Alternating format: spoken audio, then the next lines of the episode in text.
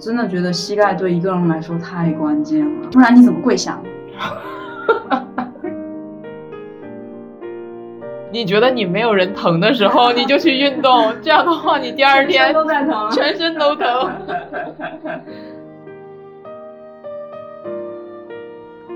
Hello，大家好，我是不爱运动的桃子。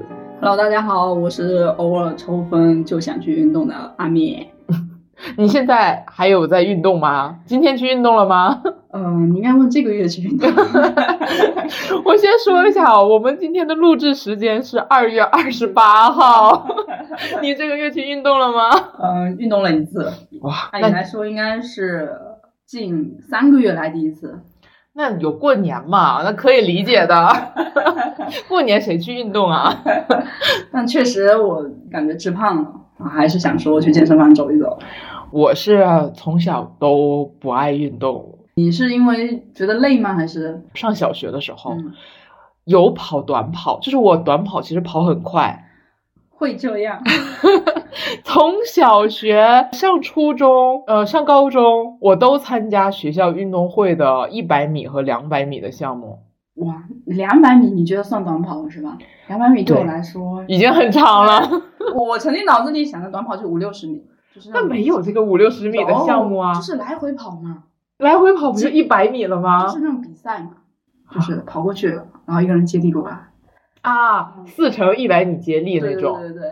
像我的话，都是小时候就会跑学校那个运动会的短跑一百米和两百米都有参加。每一年的接力赛你应该还是对。接力赛也会上，那我觉得就爆发力会比较强一点。就只有一点爆发力，就是但凡超过两百就不行了。我我小时候很抗拒，就是超过一百米以上的跑步，就是可能是因为自己姿势也不太对，跑步的这个节奏没有把握好，就经常阑尾，疼到不行，就岔气儿是吧？岔气，然后喉咙就张着嘴跑嘛，喉咙疼的要死，然后觉得满口都是血。反啊，是会有这种状态。对，然后一所以小时候一想到体育课，其实很抗拒。如果说那节体育课没有跑步这一个环节，那可能觉得哎挺开心的。但是基本上都有跑步嘛，都要先热身跑两圈，然后集合嘛。没有，我们小时候的体育课好像都是自由活动。啊，你知道我为什么后面我觉得我对体育课很中庸？我但凡不叫我跑步，我超爱它，因为不用读书，对 只要不念书，我觉得它就是一种恩赐。但是如果说跑步身体上又受苦吧，那还是很痛苦。我们小学时候的体育课热身好像是用广播体操。哦，哎，我们也有。那我觉得只要那种舒缓型运动，我都能接受得了。对，然后大家就放开了自己去玩儿。对吗？我觉得我们最早接触这个就是成套的运动体系，应该就是第一代、第二代、第三代广播体操。啊，我们当时不是什么时代在召唤，那个前奏一响，但我现在一个也不会了。哦，那我还想起来，就非常做作的，先看一下远方，再看一下脚尖。雏鹰起飞啊，对对对对对，然后就是两节课中间你们会去啊，对，有个大课间。对，然后我觉得那一个做操那个过程我也挺喜欢，因为能跟大家讲讲话，哦，走来走去，只要不念书，干嘛都行。那个大课间做广播体操的那个瞬间，不都是用什么转身运动去偷偷看自己喜欢的人？哦，那你喜欢的人比较高。哎，我们以前好像啊也是矮到高。我是因为每次有时候去的晚的话，我会站在排位。没有，我们就是按照固定的哦，排站的，那如果说你来迟到了，也是前后的那个人同学会把你那个空留留下，你就直接来了，就除非你请假，他就会嗯把你那个空给填上，要不然的话都是给把空给你留着。其实现在想一想，那套咱们基本也不会认真做，好像也起不到什么锻炼的效果。我就是在看喜欢的人啊，谁在锻炼啊？所以我觉得现在回想还是挺快乐。哎，为什么现在工作了就没有广播体操这个环节了？你等一会儿，为什么？不是要劳逸结合吗？我现在从四楼到一楼，不想等那个电梯可能上去了或者是下去了，嗯我不想等电梯，我就想说，那我从三楼走到一楼吧。然后就觉得是锻炼了。对，我就觉得我锻炼一下吧，从三楼走到一楼吧我。相信从一楼走到三楼，你一定坐电梯。有几次我从一楼走到三楼，那个时候还戴口罩嘛，嗯，我就把它强制的 赖到了口罩身上，我就每天从一楼走到三楼，我都觉得喘不上来气，真的喘不上来气，就很缺乏运动。我真的觉得好像就是因为前一段疫情的原因，我们运动也会少一点。至少就户外，当时我觉得有人的地方，我们可能也不敢再下口道去跑嘛。然后健身房就更别说了。没有，我这个有没有疫情，我确实我都不太懂。但 但那应该是你一个很好的理由吧？对啊，就以后能赖疫情的东西，现在都不能赖疫情了。所以呢，现在你还会健身的这种运动的这种习惯吗？我觉得讲健身，咱咱俩好像还谈不上，谈不上健身。对，咱俩就这期我们的主题就暂时定为运动一下。我们能简单的做做运动已经很好了。对对对。到现在我已经半年好像都没有运动了，一点运动都没。哎，你是怎么去定义说它算一种运动呢？就比如说爬山，你觉得算吗？算啊。快走？算啊，在我这儿连散步都算运动。好的呢，那我可能比你强一点了。我没有任何散步、跑步、跳绳，就这种大家看起来很基础的运动，我全部都这半年内我都没有。那我的运动的定义就是要出汗。我但凡我今天如果快走或者是任何运动没有出出汗，我就觉得它不算运动。可是你很爱出汗啊！嗯，咱俩如果做同样强度的运动，你是会比我爱出汗的，因为我虚啊。我可能是因为就是不动啊，我的汗腺都没有打开，所以我其实因为有出汗嘛，就会感觉很解压。所以这里也可能是因为我后面会慢慢的。也不能说是爱上吧，但是会蛮偏向去选择运动这种方式去调节生活。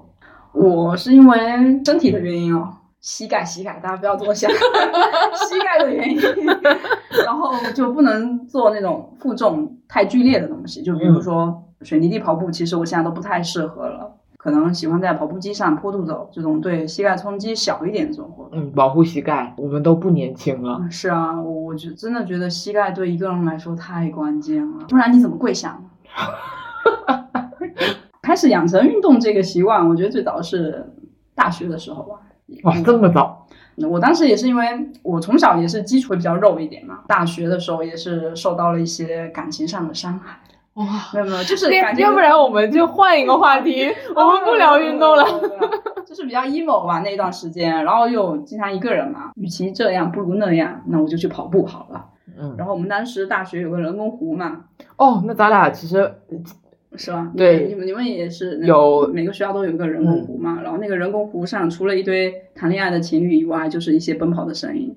我每次都从牵着手的情侣中间 穿过去，就一定要从两个人中间穿过去是吧？哎哎，让一下，然后飞速的冲过去，人家也不好意思骂你，但是你又主要他们追不上你。是啊，只是说再回来跑一圈的时候，我有点不好意思。那时候确实给我体重上稍微减轻了一点，还有一个就是心理上吧，压力减少了很多。我觉得就是有释放的出口了。对我上大学的时候，大概大。三还是大四的时候，那个时候觉得自己胖了，就想说减减肥。因为大学宿舍你没有办法自己做饭嘛，嗯，其实就吃一些比较简单的，上食堂买点地瓜、鸡蛋啊，就吃的相对来说清淡一些。嗯，我们学校旁边过一个马路就是一个南湖公园，嗯嗯，它那一圈下来的话，大概。因为最开始其实跑不下来一整圈儿，嗯，到连跑带走的话，大概半个小时左右。那一圈也好多公里，好多公里。是啊，确实最开始的时候连半圈都跑不下来，那个时候也不知道自己哪来那么大的毅力。我室友的妈妈开玩笑，就前一个假期去他家玩儿，嗯。他妈妈当时还觉得说我有一点肉肉的，嗯，然后等下一个假期再去他家玩，他说你怎么瘦了这么多？然后跟 是因为那个湖跑的吗？对，然后他跟我那个室友说，他说你你你可要小心点啊，这个人对自己都这么狠，他对别人一定更狠，笑死。因为当时上大学课还挺多的嘛，嗯，然后就是早上起来去跑，夏天跑嘛，冬天太冷了，东北的冬天太冷了，没有办法跑，而且有雪很滑。对哦，那我就想说，像北方的冬天的话，基本上户外运动这个可能就打没掉。滑雪啊，滑雪很累的，你是你是不是没有滑过雪？我都没见过雪，滑什么呀？走啊，下次一起去东北滑雪。是是，这这个讲了好多年了，一定要去看一下。东北冬天的户外运动的话，就是冰雪项目，嗯，滑雪啊，滑雪圈儿啊，打嗯爬犁啊，打爬犁是啥？有一点像圣诞老公公做的那个那种哦，雪橇，嗯，有一点像。两条狗的那种吗？对，有那种狗拉，哦然后也有拿两个棍儿，有点像登山棒的那种棍儿，然后自己这样拄着往后滑，就这种运动，在我看来有点像力量型训练，自重自重运动。跟举铁有的一比。对，它还有或者是滑冰冰刀，哦，嗯，像夏天的话，像这边可能大多数是滑旱冰嘛。那我觉得跟北方相比，南方的运动相对就没那么丰富了。哦，现在觉得广场舞也算，你们肯定也有，我们也有，对吧？那我们就跑步啊，要么就游泳。其实我们没有太多花样的我南方的朋友们其实会更偏好游泳，就这类的项目。我好多北方朋友他其实不会游泳。不会游泳。对啊，你也不会。嗯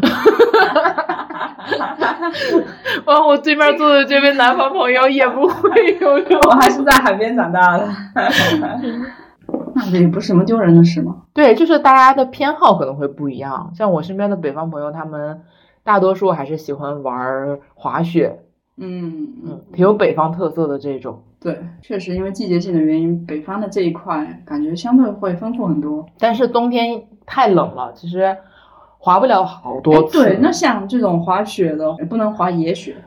不行不行不行，太危险太危险了。对，那想说，这种滑雪过程中会出汗吗？会呀、那么冷的天气出汗，汗都结冰了，不会啊，因为你一直出汗啊，那不是很难受吗？热身，然后出一点虚汗的那种感觉。哦毕竟那室外都零下二十好几度嘛。现在应该就是慢慢健身房兴起了以后，基本大家可能会在健身房里运动嘛。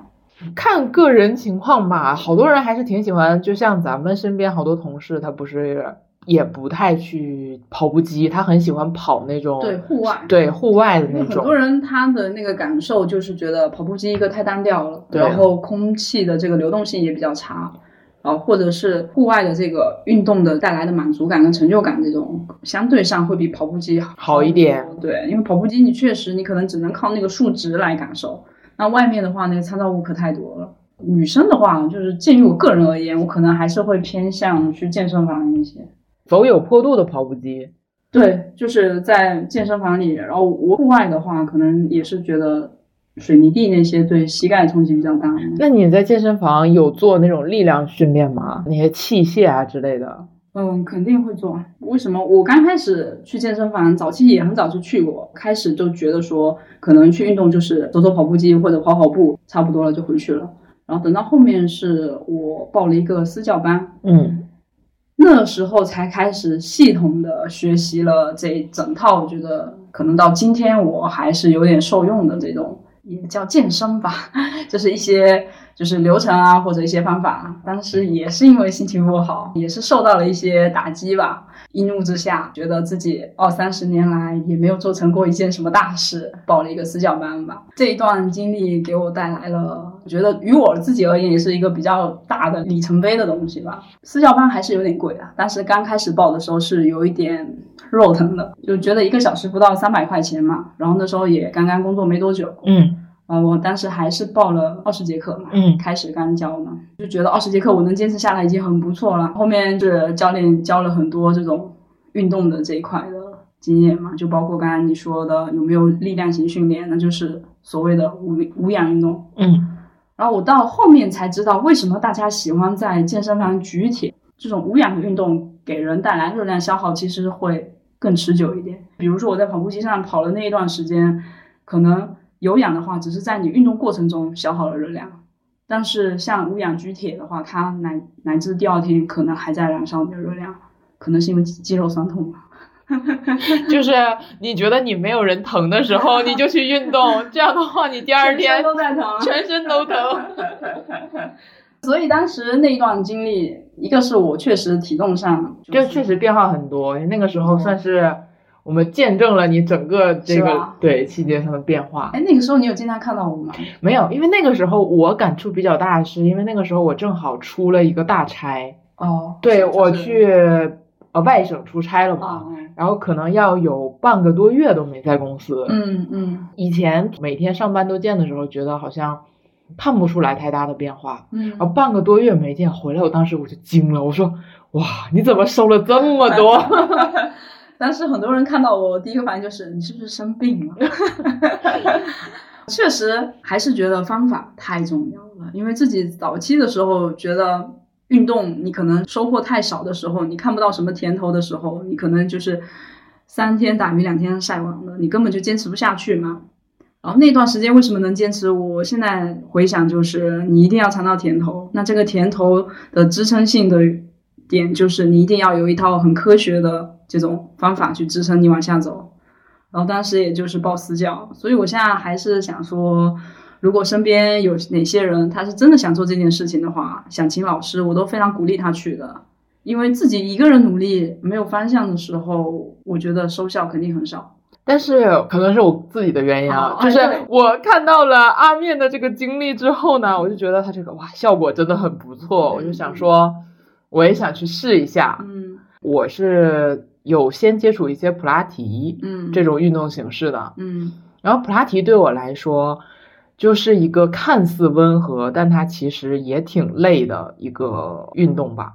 嗯，而且它有很多舒展的运动，我觉得对就我们久坐的一些哦肩背，就是身体的打开可能会比较好。对身体的打开还有柔韧性，就阿面是个很硬的人。我真的是健身房里拉伸的时候，应该是全场叫最大声的一个，教练都是塞了一块毛巾在我嘴巴里，就是每一次压之前，他就拿了一块很莫名其妙的毛巾，说咬住它。后面我就自己带毛巾了，因为那条毛巾确实有一些很奇怪的味道，一咬住它，然后就开始低嚎。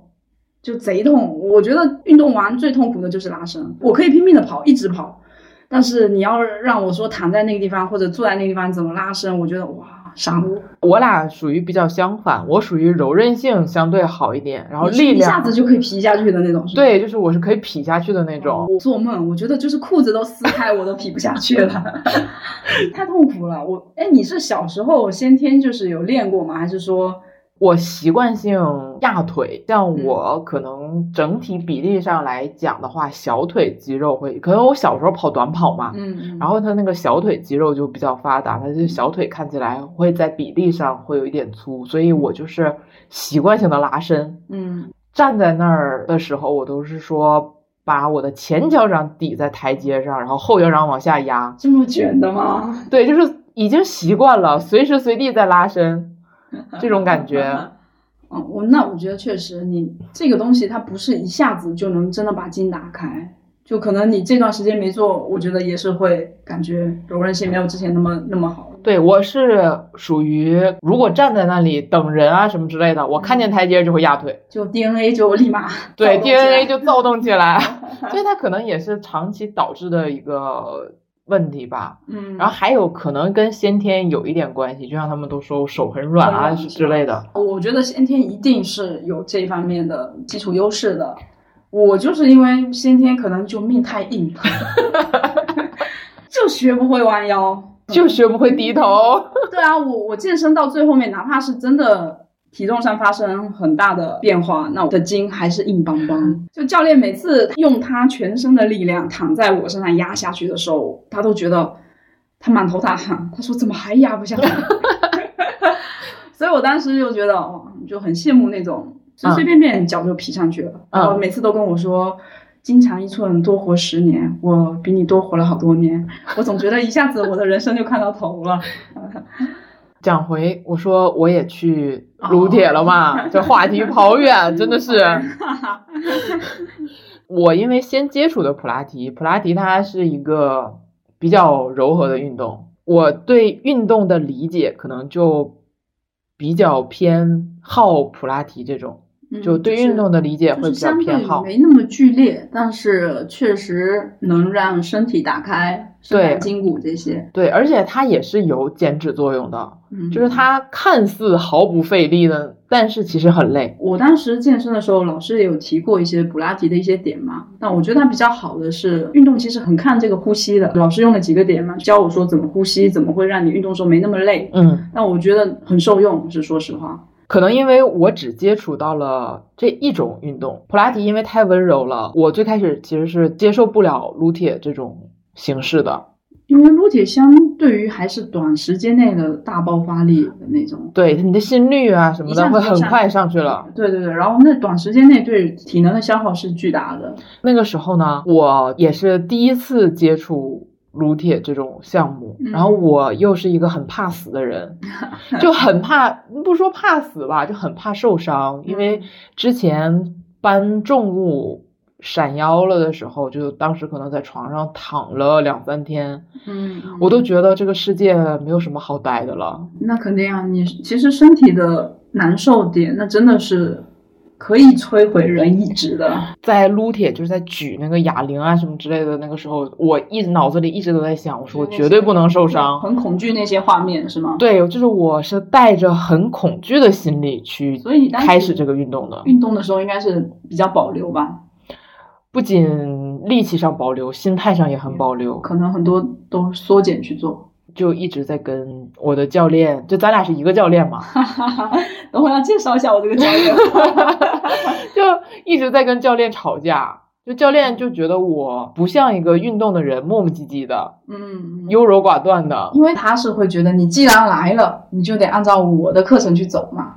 然后你既然又想达到这个效果嘛，所以可能大家的这个。共识上就出现了一些偏差嘛，你你可能觉得说想速度慢一点，或者是不用一下子那么猛，那教练他可能想看到一些成果，他就会给你觉得，哎，你可以，你可以。那你当时去练之前有跟教练说你的身体状况吗？有，我跟他有讲，我说我这个腰椎可能不太好，然后他给我做了一个简单的测试，嗯，他觉得我说我还行。嗯，在他的业务范围里，他的专业知识里，他觉得这些动作都是我能做的。嗯，但是比如说他有做一些抛物，然后让我去接的这种东西，我就很怕那个寸劲儿。哦，就是突然间猛的一下，然后你的劲儿没使对地方。对，我就很怕那种寸劲儿会受伤，所以我都他让我做，我说我不做。他说你站上去，我说我不站。教练开始怀疑自己，他花了钱过来跟我顶嘴，真的，我觉得当时教练被我气死了。我现在就教练，教练可能每一个小时都在怀疑他来干什么。我觉得我很对不起我的教练。后来有一次我们两个吵架，就教练已经对我无语到，他说。要不然我给你介绍个别的教练吧，就觉得我什么都不干，我让你干，让你干这个你也不干，让你干那个你也不干。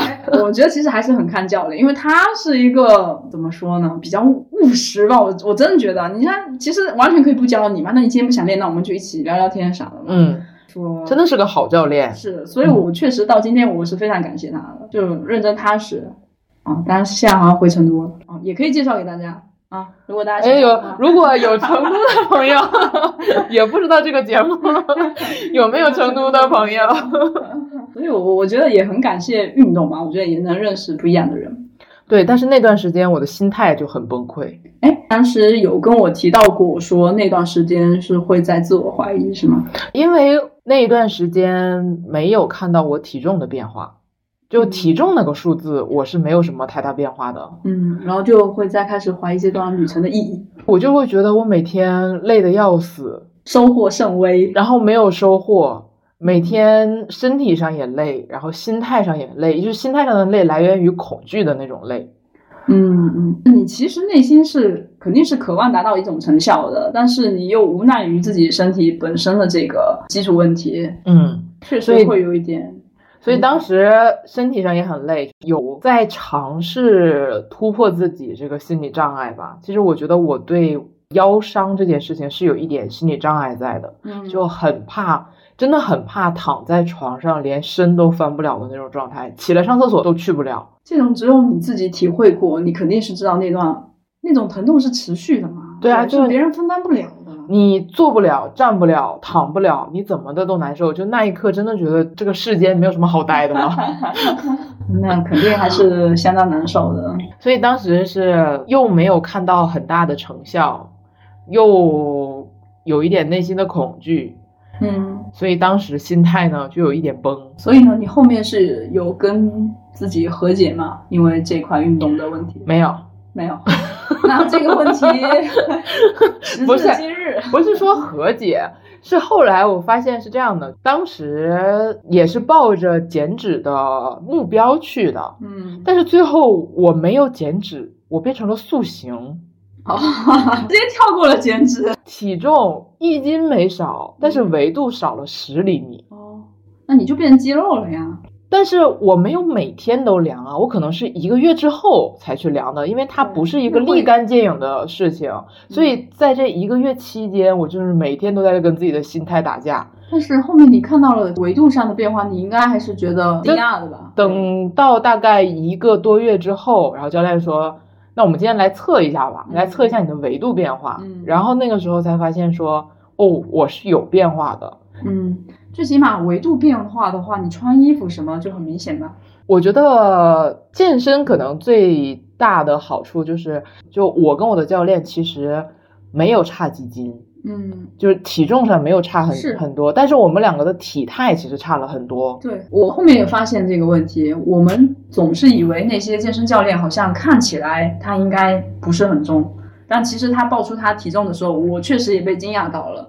经过解释，都肌肉都是肌肉，因为肌肉确实占比是非常对，肌肉更重。重一些。嗯然后还有一个问题就是锻炼了可能有一到两个月吧，嗯，撸铁停了之后，我发现它会反弹，你是说整个维度反弹，还是说体重又上去了？都会。都突然间停掉了你那个很高强度的运动之后，吃啊或者是什么你都没有什么太大变化的话，你就是会往回反弹。嗯嗯，会这样哦。说到吃，其实我们今天虽然讲运动，但我还是想说，基础比较大的朋友们，如果想通过运动短时间内去减肥的话，我觉得还是要控制在摄入上面。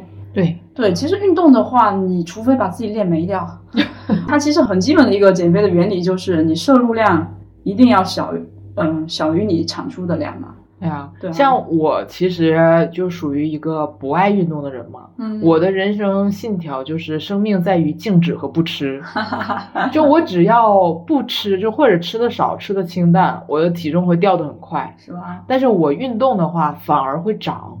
我是觉得哦，如果想说减肥的话，那确实像老话那样说，三分练七分吃是有一定道理的。摄入量少了以后，你把你的基础代谢提高了，然后你再加上适量的运动，你摄入量少了，不会提高你的基础代谢、啊。不是不是，我是说你摄入量少了以后，然后再加上这种运动提高一下你的的代谢。谢。摄入量少当然不会，但是你要保持你的基带，不然你也没办法去燃烧你的热量。对，就大家一定不要绝食，绝食是不行绝食的。和你，然后，当然也没有人能做到拼命运动不吃东西。哎，我会。那个高三毕业那个时候是我的体重人生巅峰。是吧？到上大学之前那两个月的假期，我那两个月大概有一个多月的时间，每天只吃黄瓜、鸡蛋、西红柿，而且可能就每餐就只吃一两个，嗯然后每天运动两小时，感觉就是在靠意志力活着。嗯嗯，上大学之后跟大家开始正常吃饭、吃吃喝喝，马上也其实也就回来了。所以想用自己的亲身经历给大家做一个借鉴吧。不管是饮食还是运动，都不要非常的激进，都不要过量，自己的健康和开心才是最重要的。当时也是，我觉得我的整个饮食结构发生巨大的变化，那个变化影响到我后面乃至半年到一年，就是六个鸡蛋。我去食堂，我只要看一下阿姨的眼睛，阿姨就立马拿了个袋子给我装了六个鸡蛋，就导致后面同事们看到我都觉得我是不是家人也过来了，来了六个人，对，其实六个鸡蛋对于正常人来说可能有点多的，我但我不吃蛋黄就是了。但是对于专业健身来说，它其实是一个很普通的蛋白质，其实含量也不是很高，十二克还还是多少，我现在具体忘了。当时真的就是拿一个秤，每天去称这些东西，然后算得非常精确，然后每天摄入量要多少，然后我今天要运动多少。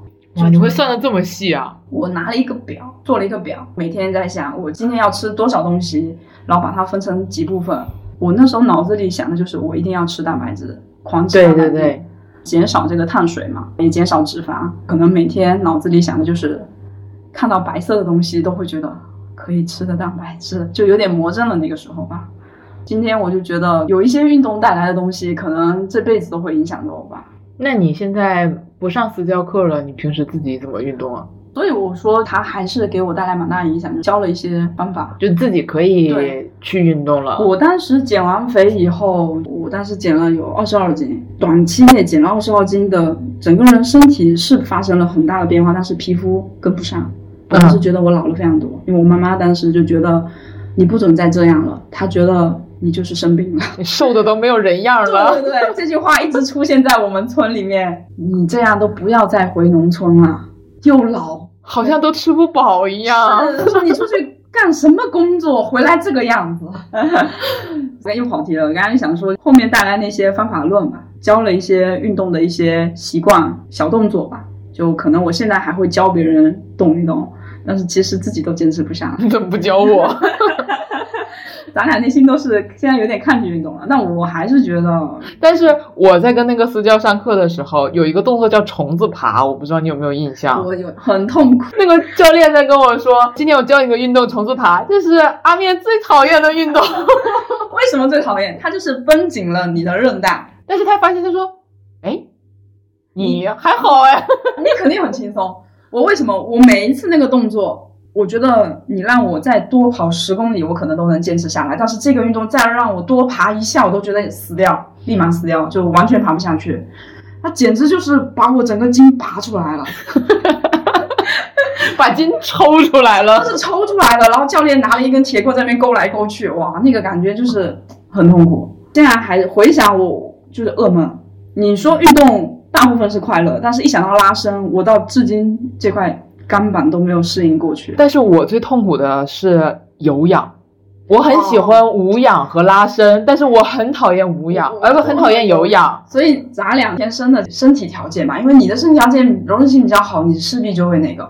我是因为柔韧性很差，但是我又喜欢流汗，然后我就觉得流汗很爽。但我觉得撸铁很爽，撸铁哦，撸铁，撸铁确实很爽。但是撸铁不是也是短时间内爆汗的一个过程？我可能爆发力和柔韧性嗯，还可以，哦，撸但铁其实也是要爆发的。，对它要爆发力，可能一次性做十个，嗯，然后休息半分钟，然后再做十个，嗯再休息半分钟。我比较喜欢这种爆发力和柔韧性。你让我走三十分钟，我就觉得好痛苦啊，哎，那你可以，其实可以运动的时候，你听听歌，看看东西都听不进去，你你你是会只听到自己呼吸的声音。我会觉得很越听越烦躁，我觉得好吵啊。哦，那我是只要戴上耳机，听不到我的呼吸声。其实运动那个过程，可能前前阶段有一个点是，一旦跨过去了以后，你就能坚持下来。就比如二十分钟到三十分钟那一个阶段，你一旦跨过去三十分钟，我觉得能坚持到四十分钟。我是这样的人啊，前十五分钟是最痛苦的时候对对对我，刚开始那前二十分钟，我也是觉得哇，好漫长，好漫长。因为我跟我身边有些健身的朋友也交流过这个嘛，就是有氧的话，确实是一个蛮枯燥的过程，真的很枯燥。但是也是收获最明显的一个过程啊。我喜欢撸铁，所以我就是偏塑形的效果更好。那倒是。那你运动的话，你有没有说一些不好的体验？就除了说运动过程中这些很难受的、不舒服、撑不下去的感受，那运动完的那种有没有带来一些什么东西？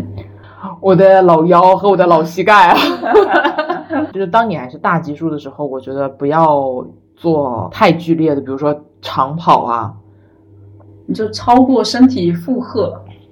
对，就不要超过身体负荷太多，因为可能年轻的时候不觉得，小时候跑步的时候没觉得。哇，我现在真的是想对年轻的自己说一句话吧：不要觉得自己什么都行，不要觉得当时好像身边人给你提的醒都是无所谓的，其实真的都是前车之鉴。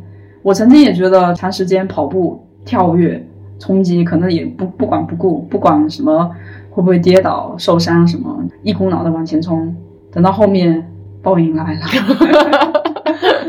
我现在已经没有办法在水泥地上跑两公里了。两公里已经很长了，我连两百米我都不想跑。当时你还记得吗？那个马拉松吗，啊啊，对对对虽，然我就报了五公里，现在连五公里都报不了了，没办法在水泥地上跑步半月板，就完全不可逆的损伤了，因为膝盖也承受不住了，是不是？就膝盖疼。膝盖疼，磨损的非常严重嘛，然后积液，腔里面现在都是积液。除了这种运动的时候膝盖会疼，你正常生活的时候它会疼吗？因为它已经是这种不可逆的这种损伤嘛。我曾经公司搬家的时候，嗯，那段时间楼上楼下不是要搬东西上去嘛，嗯。就没有人说一次性能给你完全搬上去，你也得自己跑。我那就一天的时间，我已经下不了楼，都走不了路了，我一踩地上，哇，我觉得好痛，我以为我是扭到了，那天还没感觉，然后躺在床上以后，第二天就没办法伸直脚，那时候我已经觉得完蛋了，残疾人了。跟我腰疼躺在床上有一种异曲同工的感觉。因为你也没办法跟别人说你也不算扭吧，我当时是觉得说该不会一直都这样了吧？完了，坐轮椅了。是我我当时第一个反应就是这样，然后立马小红书了一下，然后小红书上也很多这些半月板受损的朋友嘛，嗯，但是我觉得我这个年龄就这个样子，其实很可怕，是说。那你还挺机灵，你去小红书，你要是去百度，你这可能要截肢。是我要百，因为我百度过了，可能是要换一下我的 膝关节。所以小红书上当时是推了一个护膝啊，就是有钢筋支撑的护膝，就帮帮我走路那种，所以我觉得好很多。但是现在还是想说，年轻的朋友们，或者是正在运动的朋友们，如果有剧烈运动的话，务必务必保护好自己身体的每一个部位。包括我最开始练背的时候，他不是要拉那个重物嘛？嗯可能练前十个、前二十个我还有力气，等练到第三组的时候，可能没有力气了，一个寸劲儿，后边肌肉可能会有一点受伤，也是养了很久，还是要稍微注意一点。就是你有了伤的地方，它就比其他的正常的地方更容易再次受伤。对，因为你其实没办法做到你完全的把那块的炎症自己完全消掉。嗯，你哪怕你现在身体感受不是很明显，你以为自己好了，其实对于它深层次的话，它可能还是有炎症存在的。所以那个点的话，你没有看好它，下一次它还是一个受伤的一个。对，它其实会更容易受伤，包括着凉，它都会疼。那就说明它一定是有病灶在那个地方。对，就它没有办法完全好。对，这这都是来自一些老商藏的建议。建议。但我觉得健身它有有锻炼到我的一点心态，不知道是不是我之前太矫情、太玻璃心了，嗯完全就感觉自己不能受伤，一点伤也受不了，嗯有一点这种感觉吧。就当时我练普拉提的时候，虽然它很柔和，但是有一次它有一个大头朝下的动作，我当时。也很不想做，我就跟我们教练商量，我说我很害怕头朝下这种动作，因为嗯我对自己没有什么信心，我能掌控好我自己的身体。你让我头朝下，我是非常害怕的。嗯嗯因为包括整个这些，后来发现我自己原来还是，呃，通过努力，通过锻炼还是能做到的。我觉得对我整个心态上有更，确实是更坚强了一些吧。嗯，我我确实感受比较大，也是整个人的意志力。对，意志力还是是对，因为运动，如果你长期或者是短期又剧烈的话，一定是克服自己内心或者是身体上的很多不情愿去完成这个东西。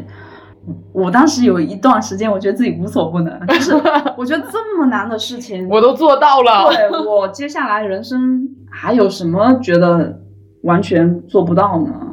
就那时候，说实话，自信了很多。但是像我，我不是体重没有什么变化，嗯但是维度有变化嘛。那我觉得看起来就是瘦了呀。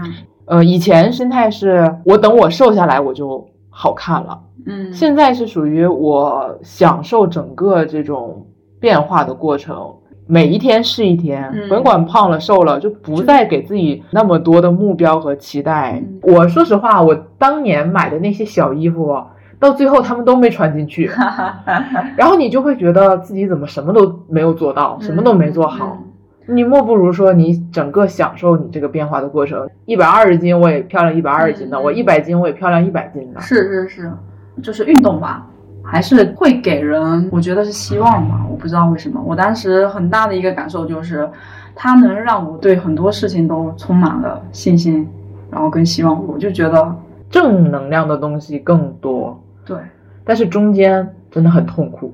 所以你改变的过程，说实话还是很痛苦的。嗯，我当时脑子里确实那个过程就是两个字：克服。我就觉得咬咬牙过去了，就会好。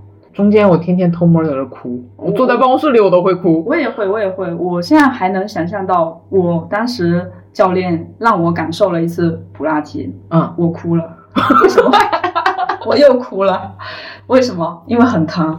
我你叫我怎么运动我都不会哭，但是普拉提他在拉我的筋的时候，就是反手掰我头，然后他摁住，然后我跟他说我好痛好痛，你不要再动我了。他完全忽视我这句话，直接往后掰，我眼泪立马就流下来，夹杂着可能那一段时间很委屈很辛苦，就停不下来。那一瞬间，我感觉完全爆发出来了。那天晚上，我确实觉得也算解压了吧，然后也不知道为什么是一个节点，后面教练也不敢压我了。没有，而且我想说，不管是什么运动，不管是像普拉提还是有氧、无氧这种，包括简单的跑步，它其实都是一件很辛苦的事情。嗯就如果你身边有在尝试运动，或者说有在通过运动想改变自己，不管是改变体态、改变体重，还是改变生活习惯，那我希望大家还是多鼓励他们，因为这整个过程真的很辛苦。一定一定，因为那个时候真的是很脆弱。我每天是在跟自己做对抗，如果外界还是充满着质疑的话，你会开始怀疑人生，坚持不下去的。因为它不是一个立竿见影的事情嘛。有的人他知道你，比如说最近在运动，哎，你下班干嘛去了？我说，哎，我去运动了。嗯他就会说，哎，那你没看到什么效果啊？对，就这种话真的。本来我那个时候体重就没见降，立马上楼。真的很委屈。对方好像你说他说错了吗？我又没有办法反驳他，因为当时我看着自己的那个体重秤上的数字，真的没有什么太大变化，我就觉得人家没有说错。嗯嗯，但是呃你又生气，是因为确实那个收获是不可能一下子，我今天去运动一下，立马回来瘦了一圈，那是很难。所以就觉得说，希望大家多一些善意的关怀吧。所有在努力的人真的都不容易。对，我觉得一个能克服困难、超越自己的过程，都是值得尊重的吧，值得尊敬的吧。而且对自己都这么狠，是你小心他来报复你。嗯，那今天就到这里吧。希望大家健康的找到自己喜欢的运动，对，不运动也行。是你怎么开心怎么行吧，只要能找到人生的出口，解压，快快乐乐的，比什么都好。对，反正我也是半年没有运动了，我希望在未来的半年里，我能稍微动一动吧。好，那就新的一年祝大家都健康。好，那今天就到这里啦，拜拜拜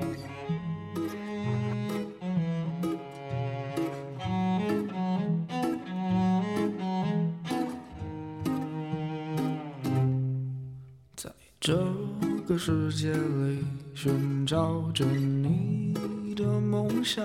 你问我梦想在哪里？我还年轻，我还年轻。他们都说我们把理想都忘在在那轻狂的日子里。我不哭泣，我不逃避。